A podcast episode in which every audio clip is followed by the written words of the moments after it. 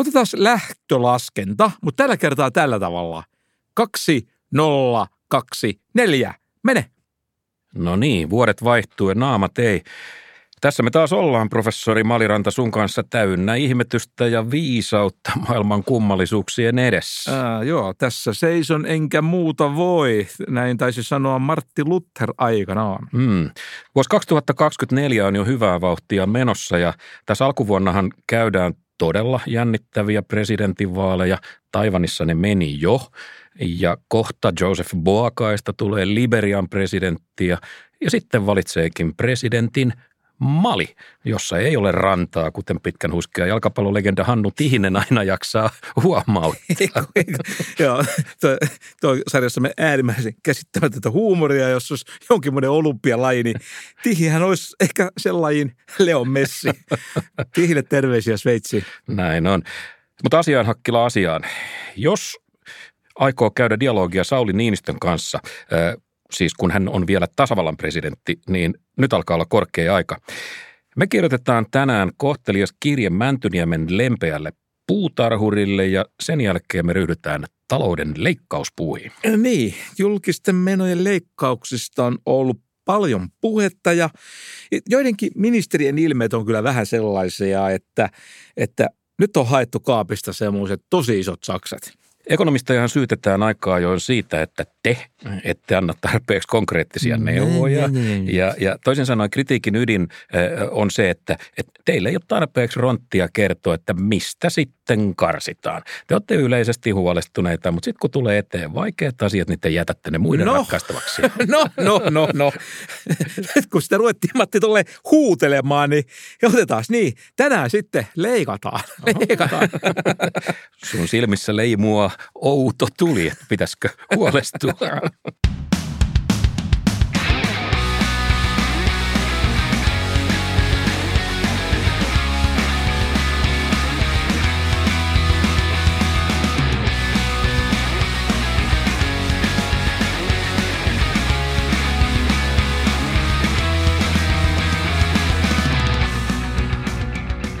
Suomessa on ollut pitkään käytössä hieno tapa, jonka mukaan maan isä tai äiti tai vastaava sosiaalihoitaja puhuttelee kansakuntaa niin sanotussa uuden vuoden puheessa.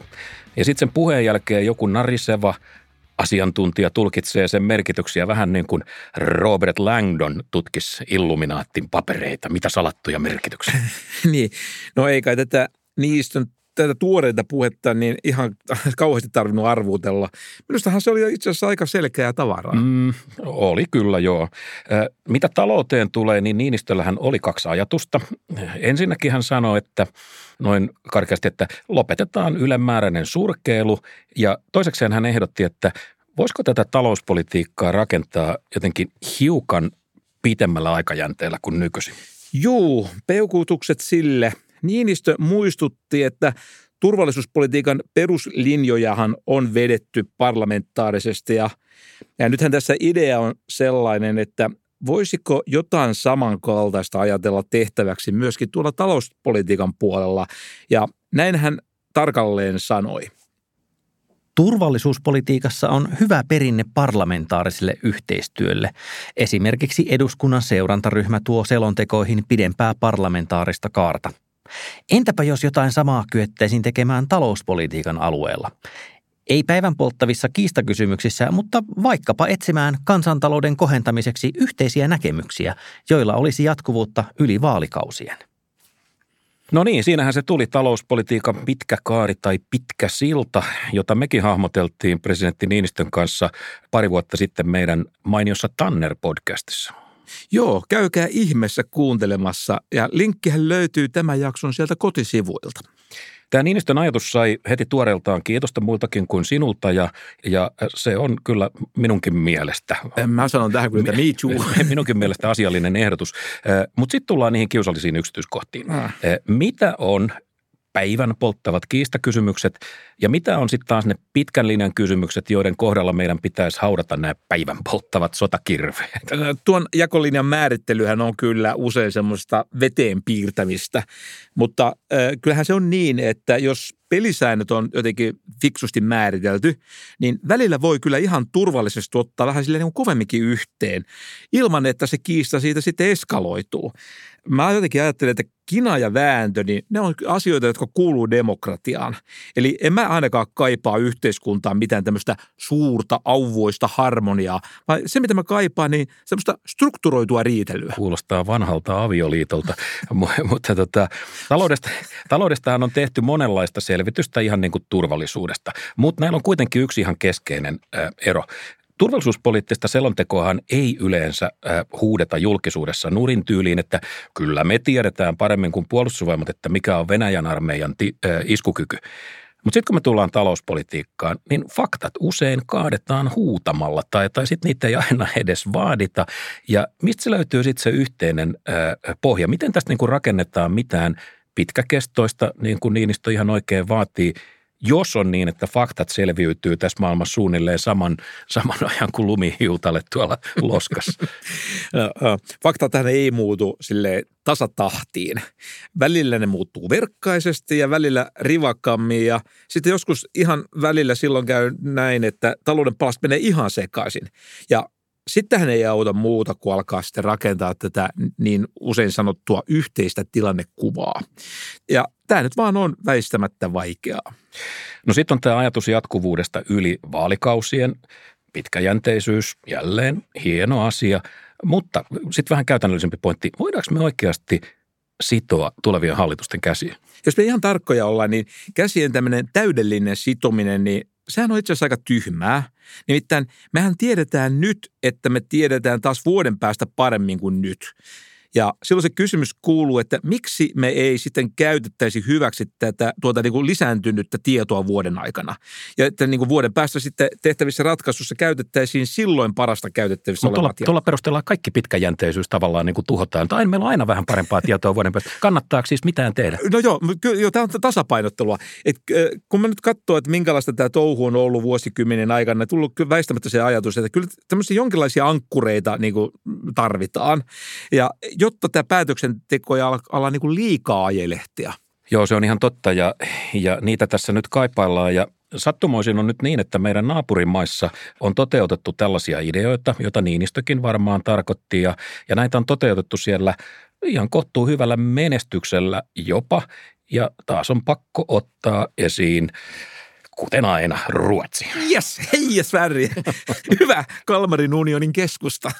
Ruotsissa on ollut siis käytössä tämmöisiä pitkäjänteisiä talouspolitiikan ohjureita. Siellä on, siellä on järjestelyitä nimeltä ylijäämäperiaate ja velkaankkuri ja heillä on menokatto ja, ja, ja sitten vielä tällainen, heillä on ollut tällainen kuntien ja maakuntien ö, tasapainovelvoite – ei millään tekisi, ei oikein haluaisi niin kuin rauhoitella sua, mutta ennen kuin sä enemmän, enemmän innostut kehumaan ruotsalaisia, niin kyllähän tietysti täytyy muistaa, että noista menokatto vastaa karkeasti tämmöistä Suomessa käytössä olevaa kehysbudjettia. O, o, piste teille arvoisa herra, se vastaa sitä jollain tasolla, siis toisin sanoen vastaa sitä meidän kuuluisaa kumikehystä, jota, jota voi venytellä aina vähän niin kuin tarpeen mukaan. Et, et se on ollut hyvin joustava tämä meidän, meidän systeemi. Mutta sitten otetaan esimerkiksi tämä ylijäämäperiaate, Överskott small, joka tarkoittaa sitä, että et, et koko julkisen talouden tulee olla tietyllä määrällä ylijäämä, ylijäämäinen BKTstä keskimäärin yli suhdannesyklin. Tämä on aika, aika raju. No onhan se kova vaatimus, mutta sanoisin niin, että vahva kansantalous kyllä helpottaa tuo, tuon noudattamista. Ja mitä siihen tarvitaan? Siihen tarvitaan tuottavia yrityksiä. Sitten tämä velkaankkuri, joka tarkoittaa sitä, että julkisen velan tulee olla joku prosenttimäärä suhteessa BKT keskipitkällä aikavälillä. Ruotsissa se on muistaakseni ollut, ollut 35 prosenttia, nyt en muista mitä tällä hetkellä tästä ajat, aj- ajattelevat. Ja, ja pointtihan on siis se, että jos tähän ei päästä ja jos tämä poikkeama tästä tavoitteesta tai velvoitteesta itse asiassa, niin on yli 5 prosenttiyksikköä, niin sitä hommaa ei vaan niin kuin unohdeta ja sanota, että no oli nyt vähän vaikeaa, vaan, vaan hallituksella on velvollisuus esittää selvitys siitä, että miten tämä asia oikeastaan. Ja siis nimenomaan selvitys eikä selitys. Tarkoittaa siis jonkunlaista ratkaisua. Miltä tämä kuulostaa sun harjaantuneeseen talouskorvaan? No kyllähän toi ihan tervejärkiseltä kuulostaa. Kuulostaa myös siltä, että ekonomisteille olisi taas lisää hommia tiedossa, jos mennään. Aina päädytään tähän. No niin tai näin, mutta sitten sit ei muuta kuin Ruotsin tielle ja herra presidentti, tämä oli ämmettään vastaus teidän velvoittavaan haasteeseen. Ehdottomasti.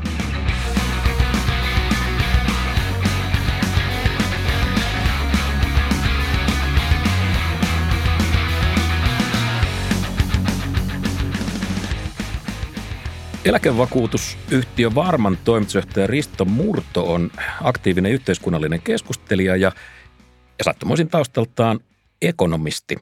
Verkkouutisissa 29. joulukuuta niin Risto Murto antoi vähän nenänakkeja taloustieteilijöille ja, ja jos mä nyt vapaasti tulkitsen hänen ideaansa, niin se oli se, että, että ekonomistit on pelästynyt keskustelua menoleikkauksista ja menee liian helposti kuoreensa.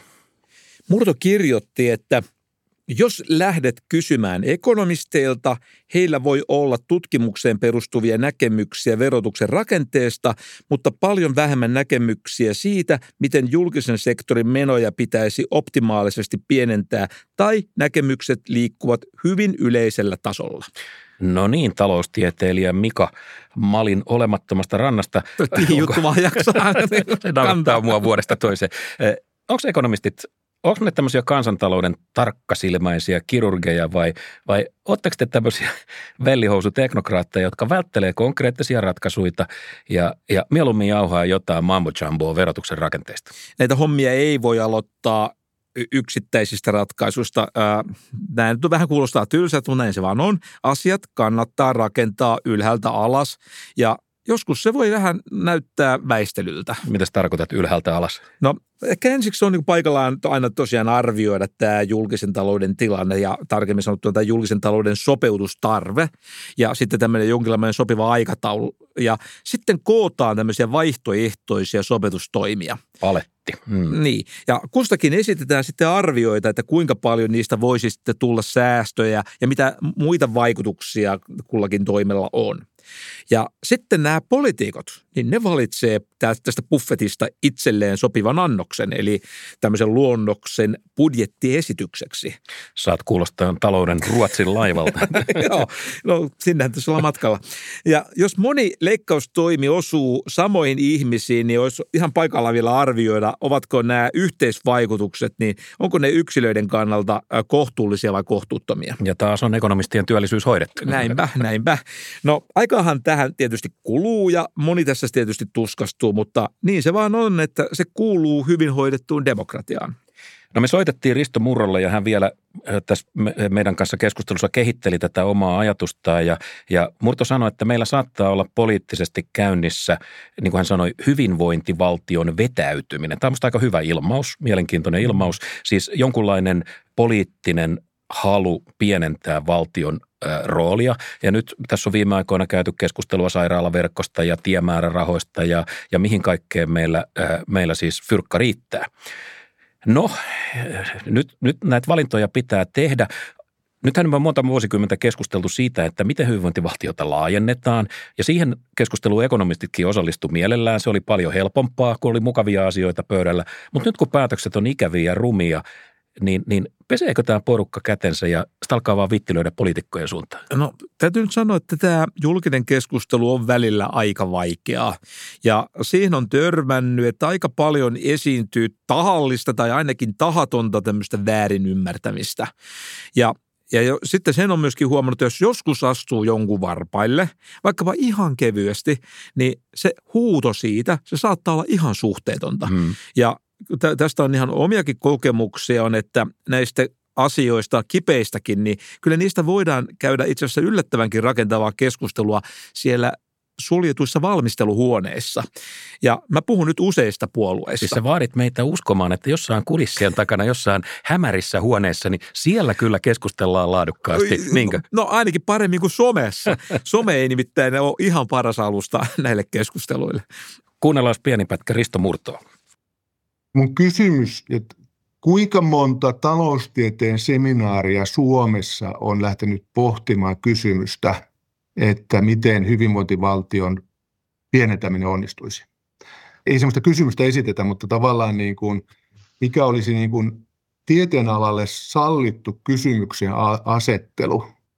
Mä veikkaan, että me ei olla, ei olla semmoisessa tilanteessa, jossa me ikään kuin tarjoamme tälle meidän hyvinvointivaltiolle niin kuin julkiselle menoille ikään kuin, että miten semmoinen niin kuin vetäytyminen oikeasti tapahtuisi. Jos mä olisin nuori julkisen talouden tutkija, niin mä todennäköisesti en menisi seminaariaiheeksi, jos mä olisin kunnianhimoinen sitä tarjoamaan. Niin, millä teemoilla mennään seminaareihin ja saavutetaan kollegoiden arvostus. Risto Murto puhui siis mielipidekäytävästä, semmoista alueesta, jossa voidaan käydä lainausmerkeissä hyväksyttävää keskustelua ja, ja, ja sitten kun joku asia dumataan, että se menee tämän, tämän, tämän mielipidekäytävän ulkopuolelle, niistä asioista ei oikeastaan tarvi edes keskustella, koska ne on etukäteen tuomittu vähän niin kuin ö, ö, pöljiksi. Ja tämä on musta erinomainen pointti. Kuinka kapea tai kuinka leveä tämä, tämä käytävä on. Ja nyt puhutaan siis nimenomaan taloustieteestä, taloustieteilijöistä niin mä ymmärrän, että joka ikistä niin foliohattu-ideaa ei pidä ottaa keskusteluun, mutta sitten kun tullaan näihin monimutkaisiin, vaikeisiin leikkauskohteisiin, niin onko se helpoin ratkaisu se, että ne vaan niin työnnetään ikään kuin tämän käytävän ulkopuolelle? Tota, mulla on tästä jonkun verran kokemusta ja mä tiedän, että säkin olet ollut näkijänä ja kokijana näissä tilaisuuksissa, kun ekonomistit kinaa, niin – vastustajan mielipahan välttely ja haalea myötäily, niin ne ei ole ihan niitä ensimmäisiä mieleen tulevia asioita, vai mitä, mitä olet? No juu, on nähty ja, ja siihen ei pidä mennä väliin, koska siinä voi sovinnantekijälle käydä huonosti. Kyllähän te rähistä osaatte. Eh, Mut, Kiitos. Mutta mut tämähän ei tarkoita, että te ette ymmärtäisi lauman etua silloin, kun eteen tulee kysymys, johon on vain epämukavia vastauksia. Eikö tämä ole ihan luonnollista? Me ollaan aikaisemmissa jaksoissa puhuttu tämmöistä joukkoajattelun erilaisista harhoista. On, on pari asiaa, jotka tarjoavat ekonomisteille ainakin jonkinlaista immuniteettia tällaisiin. Ensiksi, niin ainakin mun omien havaintojen mukaan, niin ekonomistien arvomaailmassa esiintyy kyllä ihan kiitettävällä tavalla tämmöistä vaihtelua, että siellä on monensävyistä vasemmistolaista ja oikeistolaista ajattelua. Punaisen kaikki sävyt edustettuna. no on siellä sinertävääkin. Tota, mä väittäisin, että nuo Riston mainitsemat mielipidekäytävät on ekonomisteilla aika paljon niin kuin leveämmät kuin esimerkiksi monilla muilla yhteiskuntatieteilijöillä. Niin, oikeistolainen sosiologi, jos sitä tarkoitit, tieteen yksisarvinen. Se, tätä, on, tätä on vaikea sanoa nauramatta, mutta tota, Murron kommentti viestipalvelu X sai muutamat ekonomistit nyt kuitenkin älähtämään ja ensimmäisten joukossa oli meillekin tuttuja runoistaan tunnettu Heikki Hessu Pursiainen, joka sanoi noin hiukan karkeastaan, että, että Murron syytös ei ole totta. Mutta ei sanonut runon muodossa. No ei, että ihan proosalla mentiin ja näin Hessu kirjoitti viestipalvelu X. Suuri osa empiirisestä tutkimuksesta käsittelee julkisten panostusten vaikutuksia, esimerkiksi sosiaaliturvan, innovaatiotukien, koulutuksen, terveyspalvelujen. Tämä on tietysti juuri sellaista tutkimusta, jota menoleikkauksien tueksi tarvitaan. Viime vuosikymmeninä taloustieteessä on vahvistunut tämmöinen niin sanottu mikroekonometrinen tutkimus. Ää, tässähän käytetään tämmöisiä hyvin laajoja yksilö- ja yrityskohtaisia aineistoja ja niitä analysoidaan hyvin edistyksellisillä tilastollisilla menetelmillä.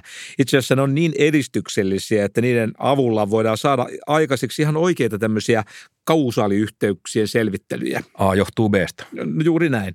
Eli, eli tiedetään, että, että miten joku politiikka oikeasti on vaikuttanut. Ja tämähän on just sitä tietoa, mitä tarvitaan silloin, kun leikkauslistoja laaditaan. Joo, teillä on hienot vehkeet kyllä, mutta että mutta eikö Heikki vähän nyt kierrä asiaa?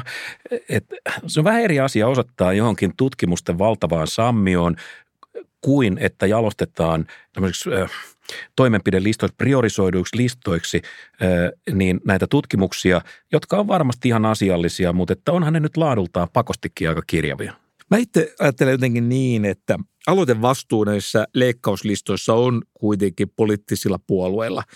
Ekonomistit voi konsultoida, eli kertoa, millaista tutkimusta on eri politiikkatoimista tehty ja mitä siellä on havaittoja. Sitten virkamiehet voivat virkavastuullaan koota sitä sen, että mitä tutkimuksissa ja selvityksissä on havaittu.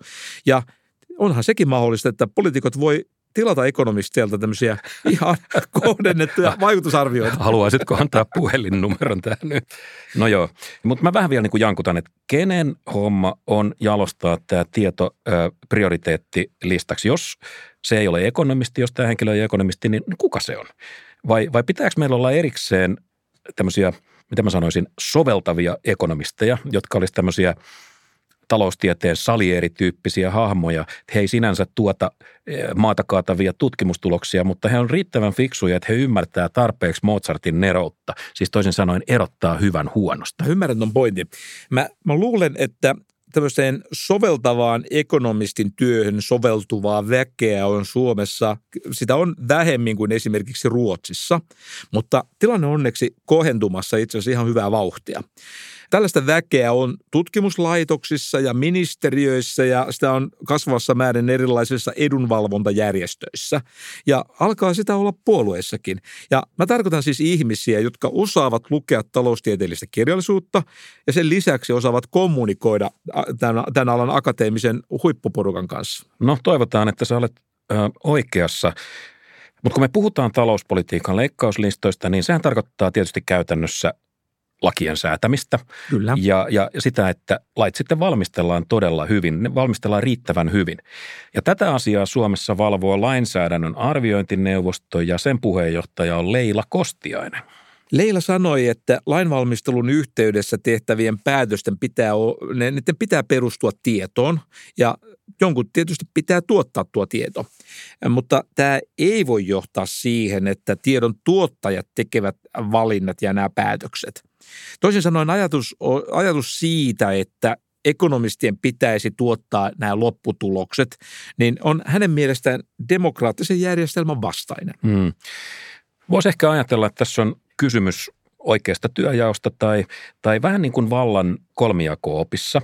Että meillä on yksi taho, siis ekonomistit, jotka kerää tiedon. Sitten meillä on virkamiehet, jotka tekee sen pohjalta valmistelun. Ja sitten meillä on tämä kolmas osapuoli, eli poliitikot, jotka tekee lopulta päätöksen. Leila Kostianen muistutti myös, että että vaikka ekonomistit olisi halukkaampia tuottamaan näkemyksiä verojärjestelmän yksityiskohdista, niin kuin tämä alkuperäinen väite kuului, niin, niin eihän tämä tarkoita sitä, että heidän näkemyksensä menisi sielläkään niin sanotusti S-syöttöinä läpi. Meillä on kyllä hy- yleisesti hyväksyttyjä joitakin niin kuin hyvän verojärjestelmän indikaattoreita tai hyvän verojärjestelmän merkkejä, että, että hyvän verojärjestelmän, niin sen pitäisi kuulemma olla taloudellisesti tehokas ja siihen taloudelliseen tehokkuuteen liittyy kaksi asiaa, laaja veropohja ja alhainen veroaste. Ja tämä on aika yleisesti hyväksytty niin kuin ekonomistien keskuudessa, mutta myöskin yleisesti hyväksytty tällaisena perusajatuksena ja kehikkona poliittisten toimijoiden keskuudessa ja ihan kansankin keskuudessa. Mutta eihän tämäkään johda siihen, että ekonomistit, jotka tuottaa sitä verotietoa, niin saisivat aina läpi sen ajatuksen, mikä heidän mielestään olisi nyt sitten verotuksen kiristämisessä tai löysentämisessä niin se paras ratkaisu. Kyllähän poliittiset toimijat pitää itsellään sen äh, heille kuuluvan vallan sitten valita niistä keinoista sitä, mitä katsovat. No niin, fair enough, mutta vielä vielä yksi pointti. Kyllä sä koko ajan niin, niin, uskon niin, niin, niin. On se sitkeä. Mutta mut kun tämä tieto, sitä, sitä nyt tuotetaan ja, ja sitä osataan kysyä ja hakea ehkä, niin, niin kun se saattaa olla siellä sun täällä pieninä paloina ja ties, ties minkä laatikon pohjalta, niin, niin löytyykö se sieltä?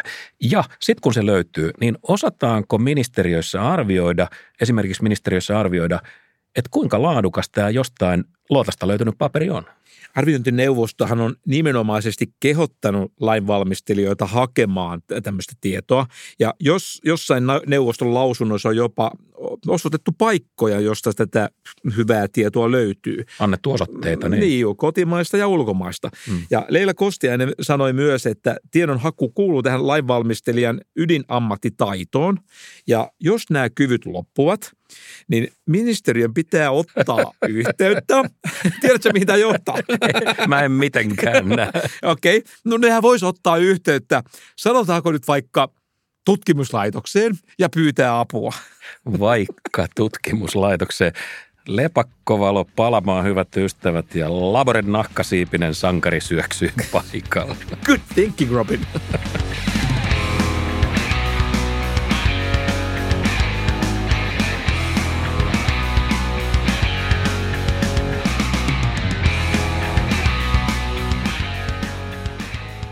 Mutta palataan Risto Murron perusteemaan, siis että tutiseeko talousviisaan puntti. Me esitettiin tämä kysymys kuudelle ekonomistille e, ja me saatiin viisi vastausta. Meille vastasi Tukholman yliopiston Markus Jäntti, Sanna Kurronen Suomen Pankista, Helsingin yliopiston professori Niku Määttänen, Etlan Päivi Puanti ja sitten Helsingin yliopiston ja Vattin Roope Uusitalo. Ja Tarkalleen tämä meidän esittämä kysymys kuului. Suomessa käydään parhaillaan keskustelua Suomen julkisen talouden leikkauksista. Risto Murron mukaan tässä keskustelussa ekonomistit ovat liian passiivisia talouspolitiikan leikkauskohteiden hahmottamisessa. Heikki Pursiaisen mielestä kaivatun kaltaista tutkimusta on tehty, jos ei riittävästi, niin ainakin merkittävästi. Kumpi heistä on mielestänne lähempänä todellista asiaintilaa ja miksi tällaista asiasta on erimielisyyttä? Tutkimuslaitoksissa ja yliopistoissa kertyneen tiedon pohjalta, mitkä ovat mielestänne kolme turvallisinta ja samalla merkityksellistä leikkauskohdetta, jossa turvallinen tarkoittaa vähiten haitallisia sivuvaikutuksia ja merkityksellinen, että leikkauksella on tuntuva vaikutus nykyisen alijäämän näkökulmasta? No juu, sinne meni ja itse asiassa ei mennyt kuin pari päivää, niin alettiin saada vastauksia ja mm. hyviä vastauksia saatiinkin. Kyllä, kyllä. Niku Määttänen siteeras Essi Eerolan twiittiä, jossa Essi sanoi, että, että julkisen sektorin menot ja tulot ovat ihan erilaiset kokonaisuudet. Verojen päätavoite on rahoittaa julkiset menot. Näin ollen taloustieteilijän on luontevaa arvioida, miten kerätä rahoitus niin, että talouden toimintaa häiritään mahdollisimman vähän. Munkin mielestä toi on kyllä tosi hyvin kiteytetty, mutta kyllähän tuosta tulee kyllä mieleen se Ristonkin huomautus, että ekonomistit löytää helpommin itselleen sopivan roolin just silloin, kun hyvinvaltiota ollaan laajentamassa, hmm. pikemminkin kuin silloin, kun ollaan pienentämässä.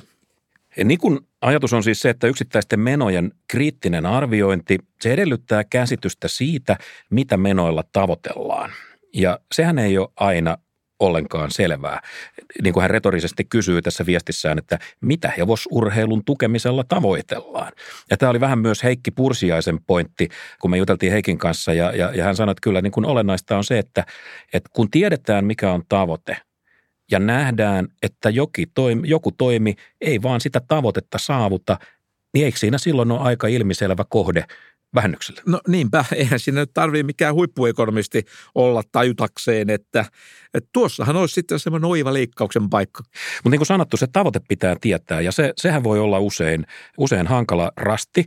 Tai sitten on niin, että et, et tiedetään, että jollain toimella se tavoite ei täyty – mutta samaan aikaan käy niin, että siinä on jaettu rahaa jonnekin ja ne, jotka on rahaa saanut, ne on tästä tuesta hyvin mielissään. No, harvemmin pahoin. Ja, ja yleensä ihmiset on siitä mielissään ja samaan aikaan tuen jakaja tarvii poliittisia irtopisteitä, ei tapahdu mitään. Niinpä, niinpä.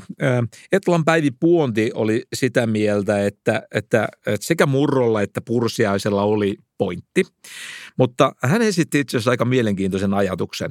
Hänen ajatuksensa oli, että Asian vähemmän tunnettu ongelma on kuitenkin tämä, että, että siellä mikro- ja makrotaloustieteen tutkimuksen välillä on linkki, tai itse asiassa pikemminkin sen puute. Joo, hän sanoi, että empiirinen mikrotaloustieteen tutkimus, jota kai on suurin osa meillä tehtävästä taloustieteen tutkimuksesta, niin se keskittyy näiden sun mainitsemien kausaalivaikutusten tunnistamiseen, syy, oikeiden syyhteyden hakemiseen. Ja silloinhan käy helposti niin, tai käy lähes väistämättä niin, että tutkimusten yleistettävyys kärsii. Ja kun yksittäisten tutkimusten perusteella me voidaan sitten sanoa varmasti vain hyvin kapeasta osa-alueesta, niin siitähän seuraa sitten luonnollisesti se, että näitä tutkimuksia pitäisi olla ihan mieletön määrä, että kaikki relevantit näkökulmat tulisi huomioiduksi, joten väistämättä käy kai niin, että katvealueita jää. Niin, eli tarvitaan nyt sitä makroa, jossa huomioidaan näiden yksittäisten toimien talouden, laajemmat taloudelliset vaikutukset. Ja tosiaan sitä on paljon vähemmin saatavilla. Ja Erityisesti tämä koskee suomispesifiä makrotason tutkimusta. Sitä on vähän ja yksi syy on se, että koska suomalaisella aineistolla tehty tutkimus, niin eihän se välttämättä ole kansainvälistä yleisöä niin kauhean kiinnostavaa, varsinkin jos puhutaan akateemisista julkaisuista. Niin. Ja, ja siinäkin tapauksessa laatu voisi olla vaikka kuinka hyvä. Niin. Pienen porukan puuhia.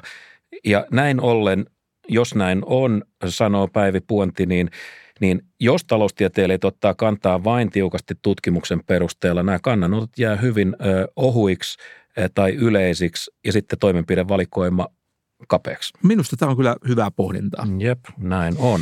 No niin, no, no, no sitten meidän Tukholman kirjeenvaihtaja Markus Jäntti, niin mm. hän asettui Pursiaisen kannalle. Siis että, siitä, että leikkausviisautta löytyy kyllä. Ja Jäntti muistutti, että kun Orpon hallitus esitti muutoksia työttömyysturvaan ja tulonsiirtoihin, niin virkamiehet hän tekivät tutkimuslähteiden perusteella aikamoisen kasan arviointimuistioita siitä, että miten esitykset vaikuttaisivat työllisyyteen ja julkisiin menoihin. Mm.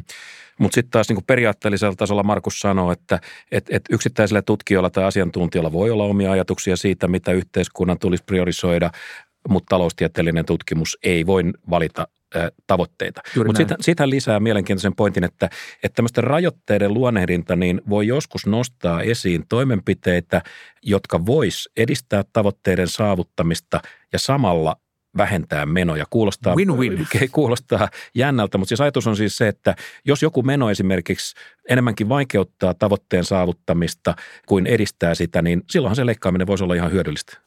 Sanna Kurronen kallistui myöskin Pursiaisen kannalle ja hän muistutti, että relevanttia tutkimusta tehdään tosi paljon. Ja hän mainitsi esimerkkinä Vattin tutkimuksen, joka toi esiin kotitalousvähennyksen tehottomuuden. Ja sitten toisena esimerkkinä Etlan tutkimuspaperin, jossa ilmeni, että miten heikkoa on tämän aikuiskoulutuksen vaikuttavuus on ollut. Näin. Ketäs meillä vielä oli? Roope. Tietysti. Niin. Roope Uusitalolla oli hyvä näkemys siitä, että mikä on kriittinen kohta tutkimustulosten vaikutuksessa päätöksentekoon. Ja nyt palataan vähän siihen, mistä puhuttiin Leila Kostiaisen kanssa. Kysymys on lainvalmistelusta ja virkamiehistä, jotka sitä tekee. Ja, ja Roope kirjoittaa näin. Kalliita virheitä syntyy silloin, kun valmistelijoilla on liian kiire tai liian kova luotto omaan osaamiseen, eikä siksi tarvetta kuunnella tutkijoitakaan. Tuoreita esimerkkejä tästä ovat muun muassa Business Finlandin korona-aikaan yrityksille tuotekehitykseen jakama vappumiljardi eh, sekä vielä tuoreempi viime talven energiakriisin aikainen sähkön käyttöön kannustava sähkön ALV-alennus. Joskushan voi olla kyse ihan tämmöisestä aidosta kiireestä, siis sellaista kiireestä, että viivyttely sen asian kanssa saattaa aiheuttaa hyvinkin vakavia seurauksia. Ja Mun mielestä sellainen oli tilanne äh, silloin, kun pandemia oli äh, niin kuin lähdössä leviämään. Nimittäin vaikutti silloisen tiedon perusteella, että oli ihan aito uhka, että siitä lähtisi liikkeelle tämmöinen hyvin vakava ketjureaktio. Ja sellainenhan kannattaa katkaista hyvissä ajoin. Oho. Aika tuoreessa muistissahan silloin oli, että minkälainen kaos tuli äh, ihan vaan parin pankin kaatumisesta ja ne ei tapahtunut edes samassa maassa. Aika hauskaa, että sä sanot noin. Mä muistan nimittäin elävästi, kuinka me koronakeväänä väännettiin tästä, kun tilanne oli päällä. Ja mun mielestä yritysten hätä oli suuri ja kiire oli kova ja jotain piti tehdä. Ihan niin kuin senkin uhalla, että tulee samalla pari huutilaukausta. Muistaakseni me oltiin sillä kertaa samaa mieltä.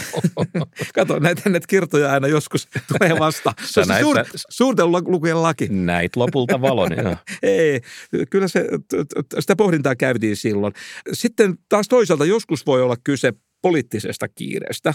Eli halutaan ratkaista se asia nopeasti sen takia, että tarvitaan tämmöinen poliittinen voitto. Mm, hyvin yleinen tapaus, no, luulisin. No, no, jos se tapahtuu lain mukaisesti, lain ja hyvän tavan mukaisesti, niin sekin on tietysti ihan ok. Mutta mun mielestä nyt ainakin se on paikallaan sitten todeta selvästi, että tämä tehdään kiireellä poliittisista syistä, mm. piste. Se olisi niin kuin rehellistä ja reilua. Ja mun mielestä julkisen talouden sopeuttaminen on ton sortin asia. Mutta katsotaan vielä yhdestä näkökulmasta, että onko ekonomisti tehty titaanista vai, vai vaahtomuovista, niin koska teillä nyt on taatusti paras käsitys tästä tutkimustiedosta, jota on, on saatavilla. Tehän mietitte tätä asia, mm. asiaa aamuin, illoin, päivin, päivinöin. Ja, ja nyt kysytään sitten suoraan teiltä. Mitkä asiat olisi teidän leikkauslistan kärkipäässä vai löytyykö täältä teidän ammatillisesta taskusta muuta kuin jauhettu purkka?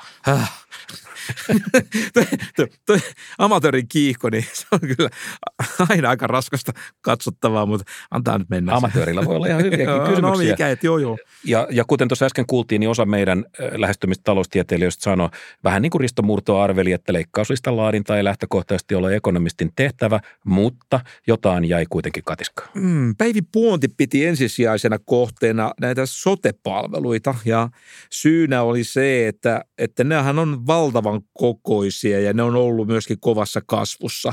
Ja tuosta kyllä on helppo olla samaa mieltä.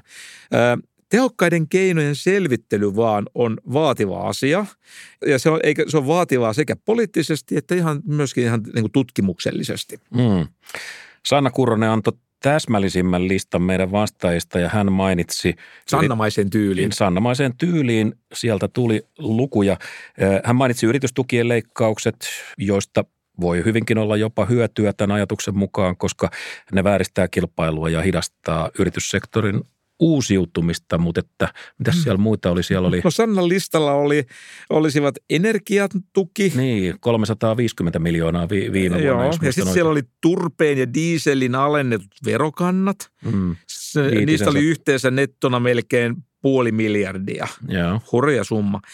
Sitten kansalliset eläintuotannon maataloustuet, 200 miljoonaa. Ja sitten siellä oli kotitalousvähennys, kokonaan poistettuna 400 miljoonaa euroa. Joo. Niku Mättäsellä oli mun mielestä erinomainen pointti, johon tämä keskustelu on ehkä hyvä rakentavalla tavalla päättää. Niku sanoi nimittäin, että, että yksittäisistä menokohteista olisi hyödyllistä käydä enemmän kriittistä keskustelua julkisuudessa. Puolittainen piste niin kuin Risto, Risto Murrolle. Ja, ja sitten sanoi, että olisi erityisen tärkeää käydä tätä keskustelua asiasta, jota hän kutsuu ei niin tärkeiksi menoiksi. Ja, ja hän sanoi, että niistä leikkaaminen on hyvinvointivaltion puolustamista ihan siinä, missä ö, verotuloista huolehtiminenkin. Ja niin kuin kirjoittaa näin. Vastaukseksi ei minusta myöskään käy, että kiristetään vain verotusta, jotta meidän ei tarvitse leikata mistään. Ei niin tärkeät menot ovat aina pois jostakin toisesta menosta. Ilman niitä voisimme ehkä satsata vielä enemmän johonkin tärkeään asiaan. Aamen. No, aamen, niin. Tota, Niku otti esimerkkinä esille tutkinnoista kertyvän eläkkeen, mm. josta ei kukaan puhu. Niin. Niku on kyllä puhunut. Se on hänen mielestään tulonsiirto, joka on niin kuin ristiriidassa tämän sosiaalivakuutukseen, tämmöiseen sosiaalivakuutukseen yleensä liitettyjen niin kuin ajatuksien ja tavoitteiden kanssa. Hmm. Tämä voi kuulostaa pikkuasialta, mutta kyllähän se niin kuin vuosikymmenien kuluessa niin alkaa no, tarkoittaa nykyrahassa mitattuna tämmöisiä ihan miljardiluokan menosäästöjä. Kun sitä kertyy niin, ajasta niin, aikaa. Niin, kumula, niin, korkoa korolla ja kumulatiivisesti. No nyt sä tietysti, mä näen sun naamasta, että sä, sä luulet, että sä pääset itse takariviin luumuilemaan, joka olisi sun suosikkipaikkas. että annas nyt tulla. Mitkä on leikkauseväät Malin rannassa. Okei, okay, no tämä kuulostaa vähän tylsältä. Mä oon sanonut tämän ennenkin, mutta sanon silti taas. Sun ei tarvitse erikseen korostaa sitä, että sä kuulostat tylsältä. no yksityiskortti riippuu kokonaisuudesta, mutta mä, on ihan, musta ihan reilu vaatimus, että kyllähän sitä joskus täytyy vähän konkretisoida. Mä otetaan nyt esimerkiksi kotitalousvähennysten leikkauksen tai sen poistaminen, niin se voisi olla toimi, joka sopisi semmoiseen aika järkevään leikkauspakettiin. No Kapas, joo, no niin, no no niin. niin. Se kirpasisi kyllä minuakin ja monia, äh, monia keskituloisia ja suurituloisia, mutta kyllähän, kyllähän nämä tuloryhmät sen kestäisi. Ja sitten lapsilisät. Ö, on kieltämättä hyviä perusteluita sille, että miksi lapsilisä tulee kaikille. Tämä niin sanottu universalismiperiaate. Juuri näin. Mutta täytyy tietysti muistaa tämä tilanne, että jos siihen tehtäisiin leikkauksia esimerkiksi keski- ja suurituloisille, niin sittenhän voitaisiin luultavasti välttää joitakin muita leikkauksia, joiden nämä vaikutukset hyvinvointiin ja itse asiassa jopa talouden kasvuun, niin ne voisi olla paljon vakavammat. Matti, Olisiko toi nyt riittävän hapokasta vai haluatko vielä lisää? Ei, kun mä, mä lopetan nyt tämän kyselemisen ennen kuin sä viet meidän perheeltä loput. Hei, älä, älä. Hei, mä, mä hei, Matti, mä alan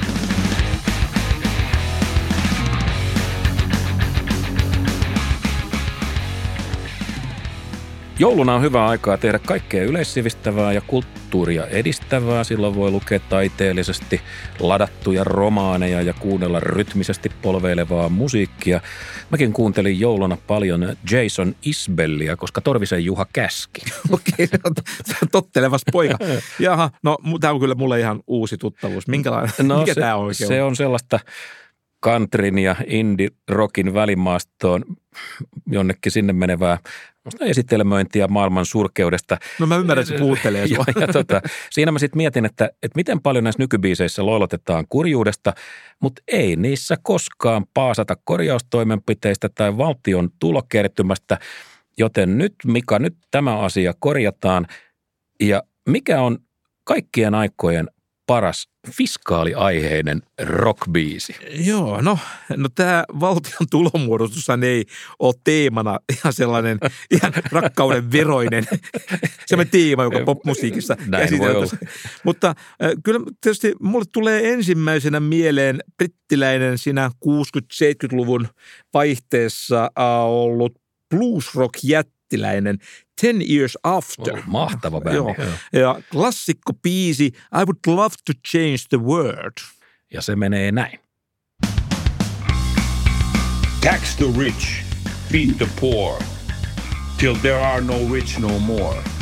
I'd love to change the world, but I don't know what to do. So I'll leave it up to you. Siinä on oikein mainio sosialistin virsi, mutta mulla on kyllä mielessä vielä parempi. Tämä on musta ihan ylivoimainen ja tämä on todennäköisesti Hakaniemen Demarikaraoken kaikkien aikojen suosikki. Kuunteles. Let me tell you how it will be. There's one for you, 19 for me, because I'm the tax man. Should 5% appear too small, be thankful I don't take it all, because I'm the tax man. I'll tax the street. If you try to sit, I'll tax your seat. If you get too cold, I'll tax the heat. If you take a walk, I'll tax your feet. Aivan nerokasta, eikö totta? I'll tax your feet. Oli, oliko muuten tuttu biisi? No tietysti. Tämä on Beatlesia tietenkin. Ja Matti, sä saat kyllä tästä pari pistettä. Kiitos. muuten mä olen sitä mieltä, että valtion pitäisi verottaa tämmöistä turhaa marinaa veroista. Kato, sähän, äh, sinähän juoksisi taalerit yhteiseen kassaan. Hyvä Sullahan tämä veromarina vero olisi tietysti semmoinen henkilökohtaisesti aika raskas isku. Se olisi vähän samalla tavalla kuin ankara tupakkavero tämmöiselle ketjupolttajalle. Sähän on tämmöinen ketjuvalittaja. Olen, olen kyllä, juu. Ketjumaris. No se oli todella Beatlesin ja, ja, ja George Harrisonin Taxman. Itse asiassa hänen ensimmäinen oikein kova biisi. Joo, mutta sanokas, kuka oli näissä äskeisissä katkelmissa meidän mystinen esilukija? Mä annan pienen vihjeen. Hän on tyyppi, joka on taiteellisesti kyvykäs. Kyllä. Hän on yhteiskunnallisesti valveutunut. Mm. Hän ottaa siis mielellään poliittisesti kantaa. Ja jos vähän karikoidaan, niin hän saattaa näkemyksissään koukata vielä Mika suokin kauempaa vasemmalta. Mä oon kyllä yrittänyt tarjota porokoille riittävästi ohitustilaa myöskin sieltä vasemmalta puolelta. Joten hyvät ihmiset näillä saatesanoilla, tuntuiko äskeinen puheen poljento tutulta?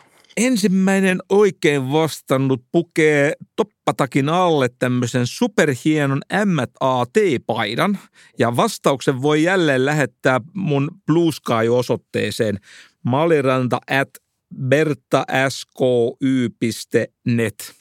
Mehän pidettiin pikku kilpailu myös viime kerralla ja silloin me kysyttiin, en, ennen joulua me kysyttiin selitystä minikokoiseen kaskuun, jossa eläinlääkäri Ervin Schrödinger sanoo asiakkaalle, minulla on kissastanne hyviä ja huonoja uutisia ja nyt meidän kysymys kuului, mitä tämä juttu mahtoi tarkoittaa? No Schrödinger oli fyysikko ja yksi kvanttimekaniikan tämmöisiä ihan suurimpia hahmoja ja hänen teoriansa mukaan kvanttilogiikassa – nyt, nyt tämä on siis ihan mielettömän, mielettömän kyllä, yksi, kyllä. valtava yksinkertaistus. Anteeksi fyysikot. Yksi hippunen voi olla yhtä aikaa kahdessa positiossa. Ja Tätä problematisoi niin sanottu Schrödingerin kissa-anekdootti, jossa kysytään, että voiko kokeessa kohteena oleva kissa olla joissakin olosuhteissa yhtä aikaa elävä ja kuollut. Mä huomaan, että fyysikot on näköjään vielä epämääräisempiä kuin e- ekonom- ekonomistit. Konkreettinen olo. tota, sulle pitää vissiin selittää tuo juttu ihan yksityisopetuksena, mutta joka tapauksessa – ensimmäisenä tämän kvanttikomiikan mysteerin avasi Mikko Laakso. Tadaa. Onneksi olkoon. Well done. Ja koska tätä lähetystä ei tehdä kvanttiulottuvuudessa, niin Mikon vastausta ei hylätä sen takia, että se olisi yhtä aikaa oikea ja väärä. Meidän superhieno teepaita on toimitettu sinne, minne se kuuluu, ja paidan positioita on tällä kertaa vain yksi, se on Mikko Laakson päällä. Hyvä. Onko tämä nyt sitten niinku heivan aika? On, mutta me palataan kolme viikon kuluttua ja silloinhan politiikan suuri kykyjen etsintä ohjelma nimeltä presidentinvaalit on pudottanut yhdeksästä ehdokkaasta seitsemän ja viimeiset kaksi kirii hampaat irvessä kohti maalilinjaa. Janskää! Todennäköisesti käy niin. On nyt sitten ainakin heippa. heippa. Hei hei!